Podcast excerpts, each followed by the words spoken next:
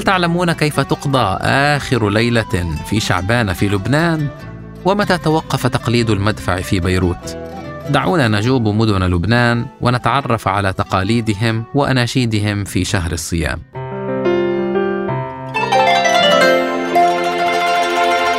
تنوين بلسان عربي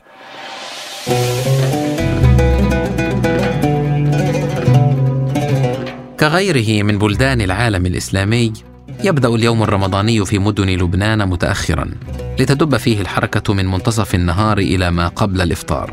ثم لا يلبث أن يخمد ساعة الإفطار للاستراحة من يوم الصوم الطويل. الطقوس والعادات الرمضانية على الرغم من تغير الأزمنة سريعا لا تزال راسخة تتجدد في بعض نواحيها وتجمد في نواح أخرى. لكنها بلا شك تضفي على الشهر الفضيل بهجة ومتعة.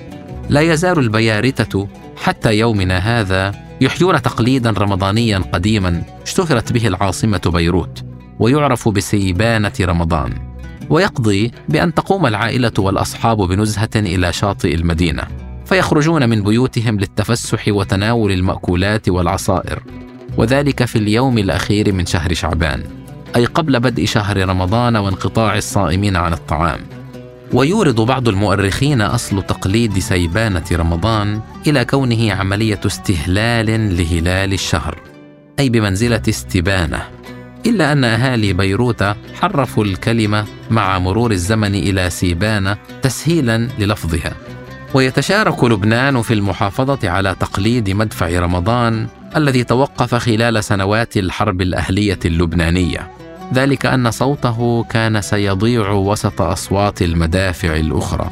وبعد أن وضعت الحرب أوزارها في عام 1990 أعيد استخدامه في المدن الرئيسة ولا سيما في بيروت وطرابلس وبعلبك وصيدا وصور. ويقضي هذا التقليد بإطلاق ثلاث قذائف عند ثبوت الشهر ومثلها عند ثبوت شهر شوال لإشعار الناس بحلول عيد الفطر السعيد. وإطلاق قذيفة واحدة قبيل حلول الفجر وقذيفة مثلها عند الغروب. نتجه جنوبا باتجاه عاصمة الجنوب صيدا. فنلحظ أن الفوانيس الرمضانية تطغى على مشهد الزينة في الشوارع وعلى مداخل المساجد. وبعضها معلق على شرفات المنازل المطلة على الشارع. مصابيح مختلفة الألوان والأحجام. بمظهر بهي جليل يتجلى في نشيد رمضان الذي اشتهر في الثمانينيات والتسعينيات من القرن المنصرم. يردده أبناء ذلك الجيل في كلمات مغناة لأحمد قعبور مع الأطفال تسمعونها في هذا التسجيل.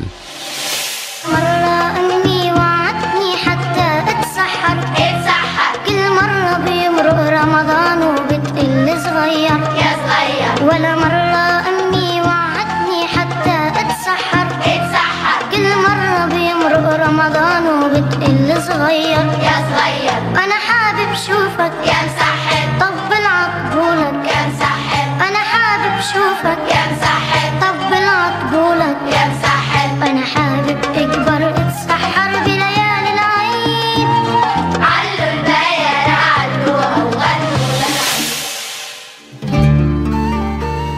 من الجنوب إلى الشمال نحو عاصمته طرابلس التي لم يغير الزمان كثيرا من استعداداتها ومعايشتها الشهر الفضيل.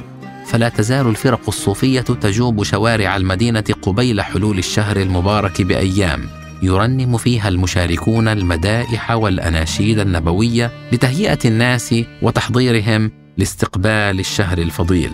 ومنذ أكثر من مئة عام يتردد المواطنون اللبنانيون وأهالي طرابلس خاصة على الجامع المنصوري الكبير لزيارة الأثر النبوي الشريف لا سيما في آخر يوم جمعة من شهر رمضان حيث يحتشد المؤمنون كبارا وصغارا رجالا ونساء في الجامع للتبرك بشعرة النبي صلى الله عليه وسلم. ويروى أن السلطان عبد الحميد الثاني قد أهدى هذا الأثر الطيب إلى طرابلس مكافأة لأهلها على إطلاق اسمه على أحد مساجدها والذي يعرف اليوم باسم الجامع الحميدي. وهذا الأثر هو عبارة عن شعرة واحدة من لحية الرسول صلى الله عليه وسلم محفوظة داخل أنبوب زجاجي معلقة ومثبتة بالشمع الأحمر المغلف بالعسل والعنبر مغلقة بهلال ذهبي.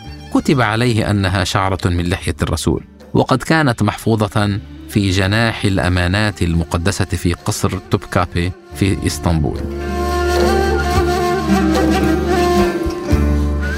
يودع أهل طرابلس شهرهم الزائر السريع بحزن على فراقه متبوعا بشوق إلى لقائه في العام القادم.